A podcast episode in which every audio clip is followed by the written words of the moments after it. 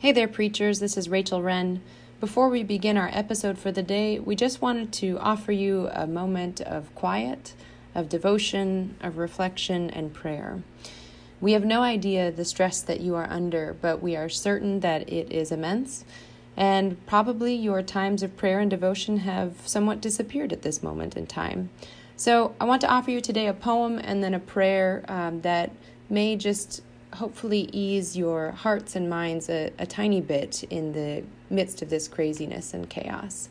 So the poem is called Perhaps the World Ends Here. And it's not explicitly about faith, but the end has this beautiful Eucharistic image that I thought might. Uh, might be helpful. And um, it's about a kitchen table, which for many of us who are quarantined at home um, has become more and more of a resonant image these days. So, called Perhaps the World Ends Here by jo- Joy Harjo. The world begins at a kitchen table. No matter what, we must eat to live. The gifts of earth are brought and prepared, set on the table. So it has been since creation, and it will go on. We chase chickens or dogs away from it. Babies teethe at the corners, they scrape their knees under it. It is here that children are given instructions on what it means to be human. We make men at it, we make women. At this table, we gossip, recall enemies and the ghosts of lovers. Our dreams drink coffee with us as they put our arms around our children. They laugh with us at our poor, falling down selves, and as we put ourselves back together once again at the table. This table has been a house in the rain, an umbrella in the sun. Wars have begun and ended at this table. It is a place to hide in the shadow of terror, a place to celebrate the terrible victory. We have given birth on this table and have prepared our parents for burial here. At this table, we sing with joy, with sorrow. We pray of suffering and remorse. We give thanks. Perhaps the world will end at the kitchen table while we are laughing and crying, eating of the last sweet bite. Dear preachers, I'm guessing many of you long for communion right now, for that holy meal that we share with each other, where we sing with joy, with sorrow, where we pray of suffering and remorse, where we give thanks. And it is my prayer for you all that you may feel the sustenance and strength of the Holy Spirit as you wait for the day when we can gather physically as the body of Christ and know his presence and his joy and his love among us. Thank you for all you do. And may the joy of the risen Christ fill your hearts. He is risen. He is risen indeed. Amen. Welcome to First Reading, the Old Testament lectionary podcast for preachers, teachers, and all other lovers of the Bible. I'm Rachel Wren. And I'm Tim McNinch. This week, we're bringing you preaching tips for Jeremiah 31 1 to 6, which is the first reading that's scheduled in the lectionary for April 12th, 2020. You might know that date. It's Easter Sunday. And I just got to say at the beginning here, you know, I'm totally on board with the vision of what we're doing here, Rachel. First reading. But come on, Easter? Easter? I know, it's a bit of a stretch, right? Yeah. Well, that being the case, you know, for all of you bold, adventurous, audacious preachers out there, we want to at least equip you. If you wanted to preach from the Old Testament on Easter Sunday, we're going to give you what you need to at least get in the in the direction of a good quality sermon on this text in Jeremiah. And uh, to help us do that, we've called in reinforcements, right? Absolutely. And you're darn right about that, Tim, because if it were not for the Old Testament, we would not even have an Easter Sunday. So if that's not reason mm. to preach from the Old Testament on this Sunday, I don't know what is. And we have no one better to help talk us through this task than Dr. Michael Chan. Michael is an assistant professor of Old Testament at Luther Seminary in St. Paul, Minnesota. He got his MA from Luther Seminary and a PhD in Hebrew Bible from our very own Emory University. Mm-hmm. Michael's research interests have ranged from iconography to biblical emotion to ancient Near Eastern comparative data. In other words, all over the place. So if there's any questions we have today, he's totally going to be able to answer them. we recommend to you Exploring the Bible, uh, co written with Dr. Eric Barreto. Uh, this is more towards seminary students and adult learners, so it's a great reminder for your toolkit and also maybe a Sunday Bible study series. Uh, with that, Dr. Michael Chan, welcome to First Reading. Hey, it's good to be here. Thank you both so much. This is going to be so much fun. Such a fun text, too. I mean, Easter and Jeremiah and all kinds of stuff. So it's kind of like a confluence of wonderful things, isn't it? That's yeah, right. it That's absolutely right. is. Yeah, thanks so much for being with us. Uh, you know, Michael, how did you get involved in this whole field in the first place? What drew you to studying the Old Testament professionally? Yeah, that's a good question. I was originally interested in systematics, and uh, my first year of seminary was actually at a um, uh, Foursquare Church of the Foursquare Gospel Seminary in Los Angeles, and uh, I was uh, a TA for a church historian and a systematician who kind of taught in both areas, and so I was really interested in that kind of stuff. And then I encountered sort of randomly uh, the work of Terry Fretheim, Oh. who is uh, Rachel, one of our mutual professors at Luther Seminary, and I thought. Holy cow, I never knew the Old Testament could sing like that. Yeah. And I had read his book, The Suffering of God, which remains one of the great biblical theological works of the 20th century. I think it was published in 84. Absolutely worth reading. Um, and so when I read that and saw the way that he worked with kind of biblical imagery, I thought, wow, this is what I want to do. So that's what I did, and uh, went and wrote did an MA uh, with him on uh, horticultural imagery in the book of Isaiah, actually images of God as gardener, which is actually going to apply for in, to Jeremiah a little bit. Well, and it's so interesting too to hear that because you've really taken that whole concept of the biblical imagery and uh, the Old Testament singing and you've run with it in multiple different directions. So it's been kind of fun to, to follow your work a little bit that way. So, um, on that note, Michael, would you read the passage for us today? You bet. I'll be reading from the NRSV. Um, it's a common translation that I think a lot of people are using. And uh, we're reading Jeremiah 31 1 through 6. At that time, says the Lord, I will be the God of all the families of Israel, and they shall be my people. Thus says the Lord The people who survived the sword found grace in the wilderness. When Israel sought for rest, the Lord appeared to him from far away. I have loved you with an everlasting love. Therefore, I have continued my faithfulness to you. Again, I will build you, and you shall be built, O Virgin Israel. Again, you take your tambourines and go forth in the dance of the merrymakers.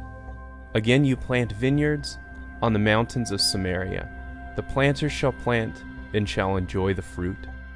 For there shall be a day when sentinels will call in the hill country of Ephraim Come, let us go up to Zion, to the Lord our God.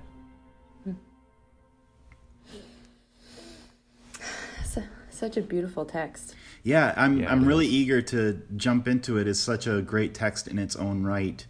But maybe we could just take a moment to continue our little apology for why in the world we would preach anything from the Old Testament on Easter Sunday. And so I, I sort of wonder what, what either of you might have to say about that. Is there a role for Old Testament readings on Easter Sunday? Yeah, and, and Jeremiah is actually precisely the place where you'd want to be. I mean, there are a lot of places where you can talk about resurrection, right? Daniel or Ezekiel or whatever. But one of the things that like Donald Gowan has seen clearer than most people is that the is that the God of the Old Testament is a God of death and resurrection. Um, and and we see it clearly here in, in Jeremiah, where we're really talking more about you know the return of exiles and homecoming in the nation and whatnot. But it is nonetheless a, a, a text about death and resurrection. And so the one of the reasons why you want to preach from the Old Testament, or at least make strong reference to it, is just to say like resurrection wasn't a new idea. This Right. Right. This wasn't Jesus' idea to you know be resurrected or something like that. This is the kind of God that Israel has always had, that brings life out of barrenness, or that creates uh, uh, streams in the desert and whatnot, or brings people home after a long season of death. Yeah, I love that. I, I think, you know, just thinking in terms of that, I can come up with so many Old Testament stories that bear witness to that. And one of the ones that comes to mind most quickly for me is Elijah, where he is literally sent to a creek and fed with roadkill until the creek dries up. And if you're not close to death at that point, I don't know what, you know, what death looks like. So I love it. Well, well, let's dive in a little bit deeper. Um, so this text begins in so in the same way that so many lectionary texts do, where it starts at that time, and so you're immediately left with the question: What time are we talking about? Well, yeah, this is. I, I saw this in the notes, and I thought, oh yeah, and I, I really don't. I don't want to beat up too much on the lectionary people because I know this is really hard work, and and so, but this is a, I think, a pretty clear case. I think this is an example where the creators of the lectionary have mistaken chapter divisions for pericope divisions. Um, and what I mean by that is that I- think there's a better case to be made that 31 verse 1 is actually the conclusion to the previous oracle, whereas verse 2, which begins with, with the phrase Ko Amar Adonai, common phrase for prophetic oracles to begin with, that is really the beginning of the text. And so the, this whole business of at that time is actually a reference to uh, a text of wrath that comes in the prior chapter. And if that if that chapter division versus pericope division is a surprise to some of you who are listening, one of the ways to flag that, even if your Hebrew's not so great, uh, is to take a look at various translations. The JPS, for example, formats their uh, rendition of Jeremiah with 31.1 as part of the previous pericope. So that's it's helpful to kind of see how different translations have organized the chapters like that. So, one more just quick historical note.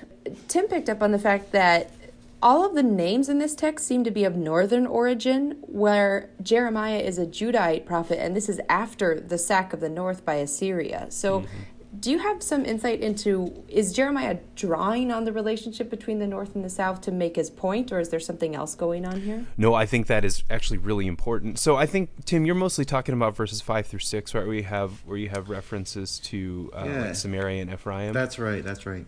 No, I think it, it is quite purposeful. Again, going back to this idea that uh, there are a lot of texts, or there are several texts in Jeremiah that seem to have this expansive vision of the future that homecoming is not just homecoming for the South; it's actually homecoming for Kol Yisrael, right? um, for the for the entire people. So Nice. that's why I think you have this reference to Samaria and Ephraim.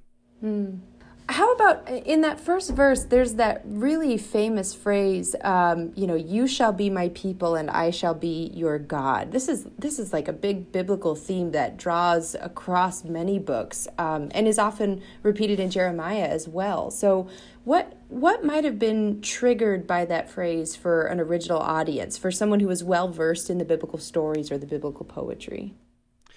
Well, that's a that's an interesting question. Um, certainly, I think the this this idea that we're talking about all of Israel and again not just the South. Like this is a dream of dreams, right? A, a, a vision of the re- not only it's it's not only a vision of a return home. It's also a vision of reunification, right? Which I think is there's a sort of a double promise there, like it, it, that in some ways, a Judahite only reality is an incomplete vision, right? It's like deeply incomplete um, because you have all these tribes that emerge from you know Jacob's uh, Jacob's line that are not there. You know, there's like this gaping hole, and but this vision in Jeremiah says, no, that promise remains. You know, the promise was to all uh, to all of these families. hmm Yeah, and I think uh, the other thing to remember too is that like these northern tribes or these these uh, Ephraimite tribes were not just like they were lost. Yeah. You know, like that's different. They were they were Yeah. lost and defeated. Like they were defeated militarily, mm. and this is somehow like those people that we once thought were dead are now actually going to return home. It, it, I almost think about like you hear these stories sometimes about Holocaust survivors who didn't know if family members had survived. You know, but then there's a that's a different kind of reunification and surprise and delight that a person might have actually survived and could then be reintegrated into the family. And a death and resurrection theme Yeah. again. Hmm.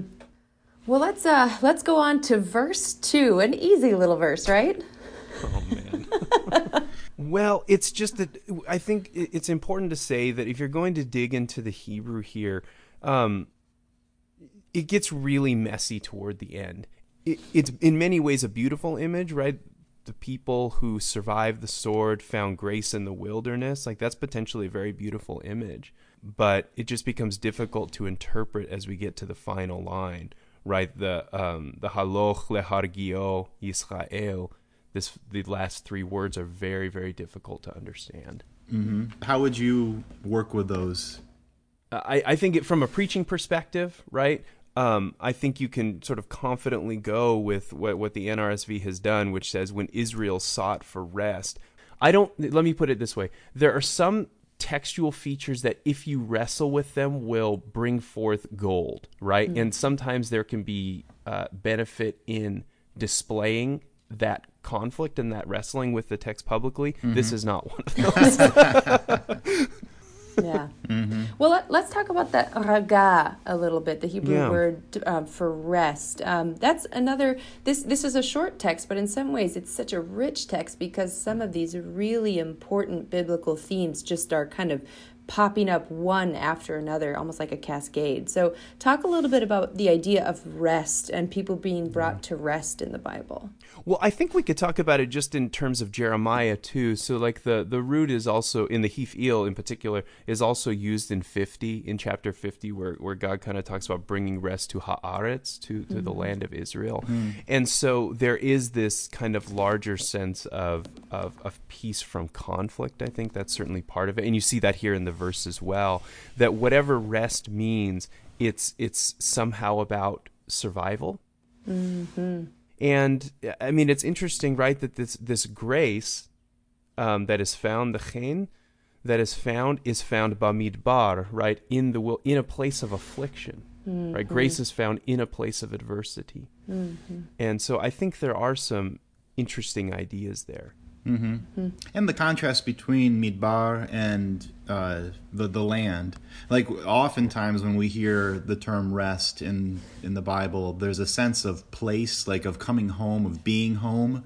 Um, whether it's the people or even God, you know, being at rest. God is at rest in the temple. Like that's uh, when when you're where you're supposed to be that's what rest is like. And so the theme of exile whether it's the like exodus tradition that wilderness tradition or the later ex- exile of the northern or southern kingdoms that is unrest.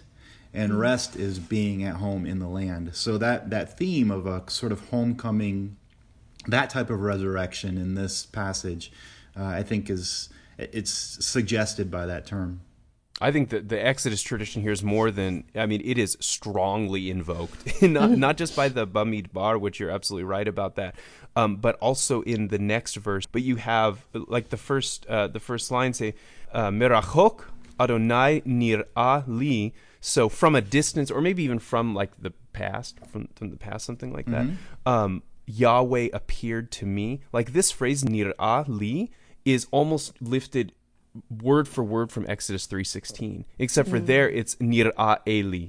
Mm-hmm. Or nir'a eli. It's el as opposed to le and so I think the Exodus tradition is like clearly part of this. And I I really love how you Tim were just talking about the connection between like rest and place. Mm-hmm. I, I, that's eh, for me absolutely part of this text. Yeah. Yeah. The other theme that's coming up in verse, by the time we're getting into verse three here, is uh, the the concept of love. We we have um, both the word ahava and also chesed in this in this verse, and uh, just wonder kind of how that theme is beginning to open up in in this passage. I love this phrase. Ve'ahavat olam ahavtich. I uh, with uh, I don't know. I think I heard uh, one. Uh, I read one interpreter who translated this as a love of ages, right? Oh, nice. Which I th- it is a nice way of doing ahavat olam. This sort of everlasting love. I don't know. It just feels too like formal to me. But to think about it as like a love of ages, like this is an ancient love that we have. Mm-hmm. That's funny that that's funny you'd say that because when you said love of ages, I kind of went into the future, like a love for the ages, but you went backward into the past, which is interesting. Yeah, and the and the the kind of look back to an ancient love would fit the parallelism of the line too. If we're looking at Merachok from the previous line, God appeared to me, you know, from a distance or from the from the way back past, mm. you know, with a with a love, an ancient love. No, I think the the temporal element is actually really important here because you're going to get a shift to the future or at least to the present. Mm-hmm. Um, seemingly in verse 3 and this is kind of a thing that exercises commentators. They're like wow this is strange. You know you have all this kind of narration from the past and then suddenly the shift to the to the present. But i think it plays to what rachel was saying about how olam perhaps we're talking not just about the past but also about like it's everlasting right? It's an evergreen love. It's always uh, it's always there and always has been there. Mm-hmm. and um, that sort of helps you kind of make sense of god's continual chesed uh, toward uh, toward the people. So from from my perspective, it's like the the love of the past somehow informs how we think about God's love for us in the present and also in the future. Well, well, let's maybe transition to four and five. There's some really fun stuff going on in four and five, and one of this is the repetition of "od," which is the Hebrew word to mean again. Um, ironically enough, again shows up again and again and again yeah, in these couple of verses. So so what do you make of that? What's going on with that? Okay, so I think that the so you have od uh is it two or three times? Three well yeah, because we spill over into verse 5, so I think it's a total of 3 times. Mm-hmm. Again, again, again. And so I think this actually does relate to the chesed element. The od carries a lot of theological weight here. This is how God is with Israel. Mm. Again, I will build you again you shall you know take up these element these uh, musical instruments. Again you shall plant. So it, it's sort of like there's a history here. Mm-hmm. or it, it, it's it's not necessarily like a return to the good old days like let's make israel great again kind of thing. But uh, but there is but there is this element of there was a time when you inhabited the land in a way that was fruitful. That mm-hmm. time will come again and mm-hmm. I because I God am faithful to you again and again and again. So I think that the od does carry a lot of weight. Yeah. You mentioned words that are big ticket words in Jeremiah and um, build and plant. I mean, those are, we're going all the way back to the beginning with those words, right? No, we are. I mean, this is basically Jeremiah's call. I just pulled it up here in in, uh, ver- in chapter one, verse ten.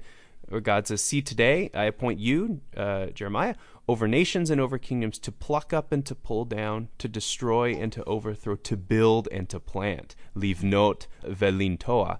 And so these are like, this is Jeremiah's call that's coming mm. out here. Mm. And it's powerful.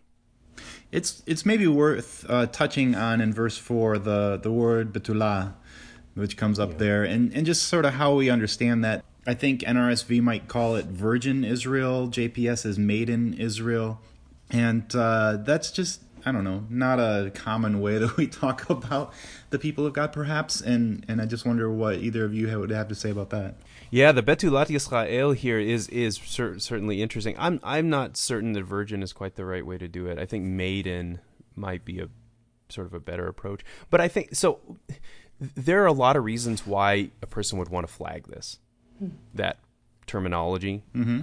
Uh, uh, in part I think in, in the notes you all had mentioned some Me Too type things, and I think there are a whole range of reasons why a person at least would want to include a hefty footnote. yeah.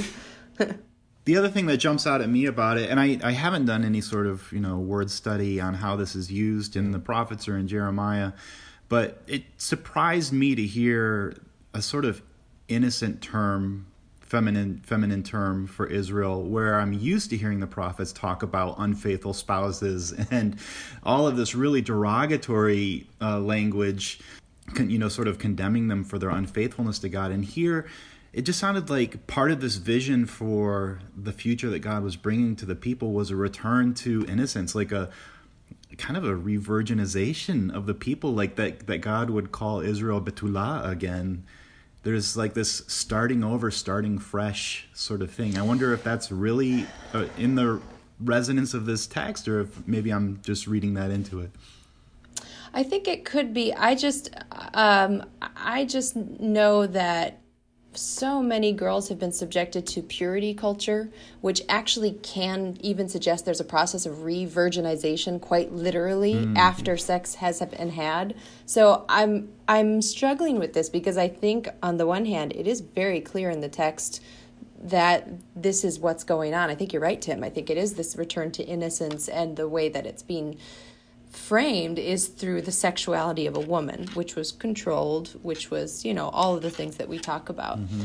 I just don't know that we could do a productive sermon using that terminology today. And I, I think that's where I would caution people. I, I wouldn't want to mess with the text too much. I do like maiden much better mm-hmm. than I like virgin because it um, suggests youth more than it suggests sexual activity. Right, right. Um, so, but I, I think I would just caution people that this is maybe an image not to pick up and run with in a sermon because they're, um, especially if you're a man and haven't been subjected to female purity culture, uh, you don't know what you might be triggering or, or bringing up in that moment. Yeah, that's a good word. You know, I think, yeah, no, I think that is a, I think that is a really good word. And so, yeah, you might uh, choose it in this. This was NRSV. You might choose an alternative translation, or just, uh, you know, sort of print your own translation, have it in the bulletin or whatever, project it on, and then just change the change the language.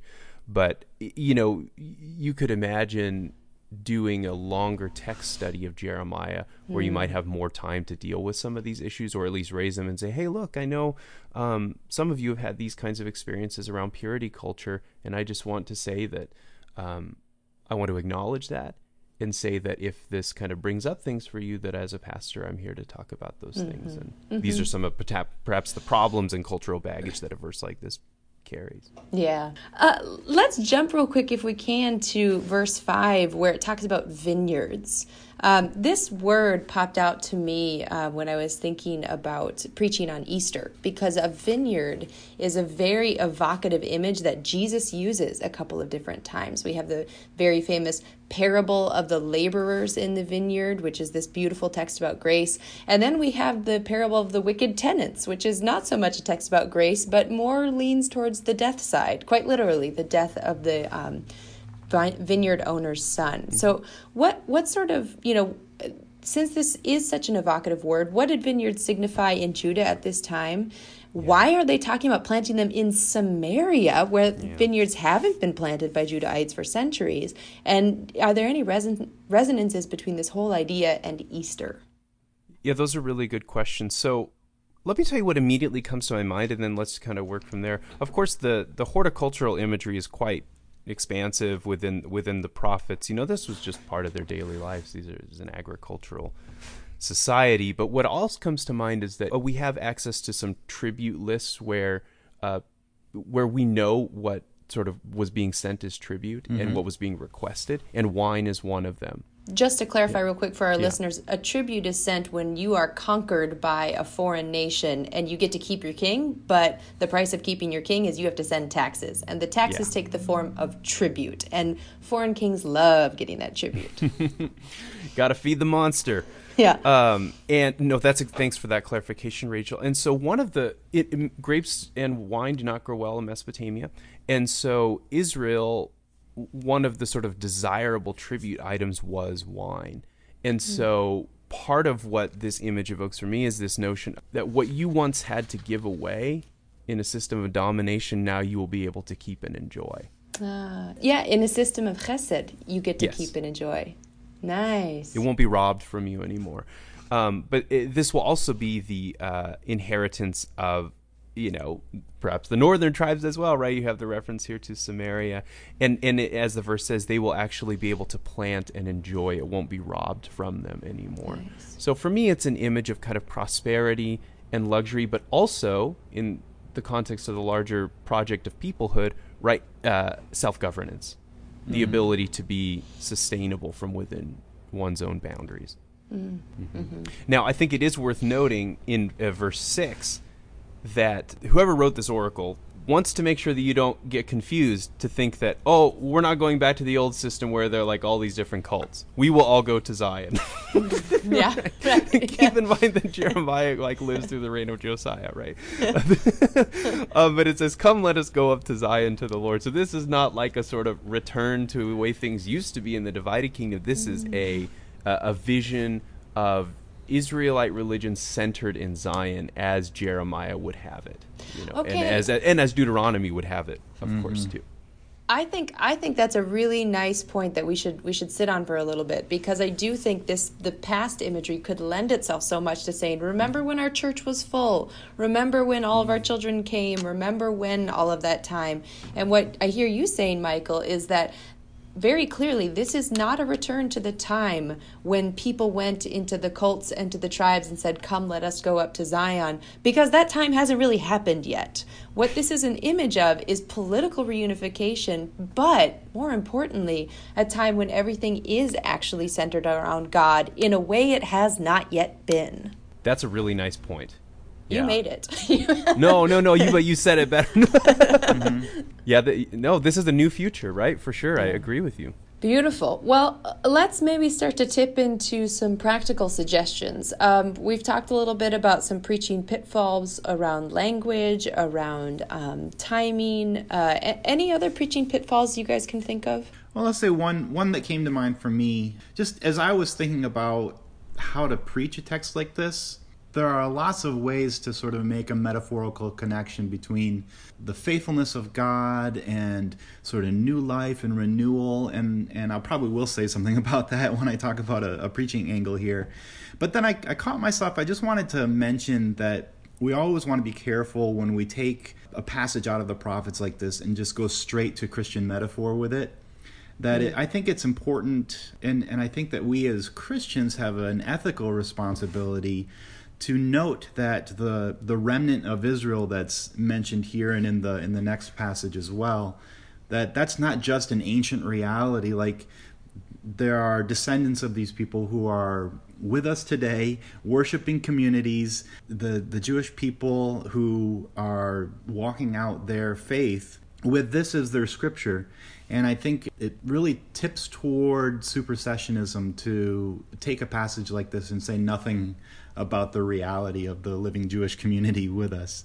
So I don't know that in a sermon I would uh, spend a lot of time on that, but I would probably at least mention Yeah. that this is talking about a people who did experience a coming back and a renewal and that they're with us you know to this day you know seeking god and worshiping and that the approach that i'm taking if i am taking a metaphorical approach i should name it as that I, you know, I think I wonder if one way. I think that's a really great point, and I wonder if one way you could do that is if you if you spend some time in verse two and talk about the people who survived the sword. You could talk about the number of times God's people have survived the sword, and in that moment, talk about the Jewish people. Talk about you know the. I mean, even up into Christianity, the persecution that the Jews were experiencing. Talk about the mm-hmm. Holocaust. Talk about that the people of God have survived the sword over and over and over again, and God has remained faithful to them over and over and over again.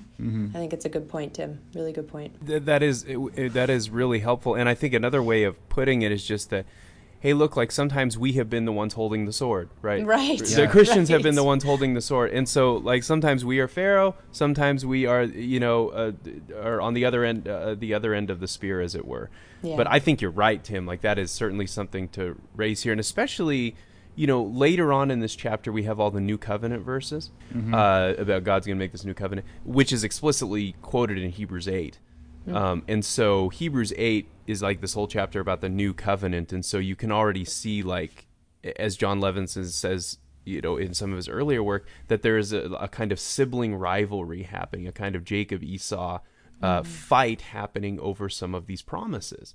And that we should kind of be aware of that history. Especially Christians should be more aware of that history. How about preaching angles, Tim? What do you got there? So, having made all of those caveats about taking a metaphorical approach to this, there were a couple themes that I think could could turn into good sermons here. I think there's a lot of imagery here about renewal and sort of a return to uh, a new innocence and simplicity and the potential of new life. The potential there to talk about resurrection in those terms new fruitful agriculture, fertile land, uh, the people coming home. I, I think all of that could be brought into a sermon about how we experience resurrection.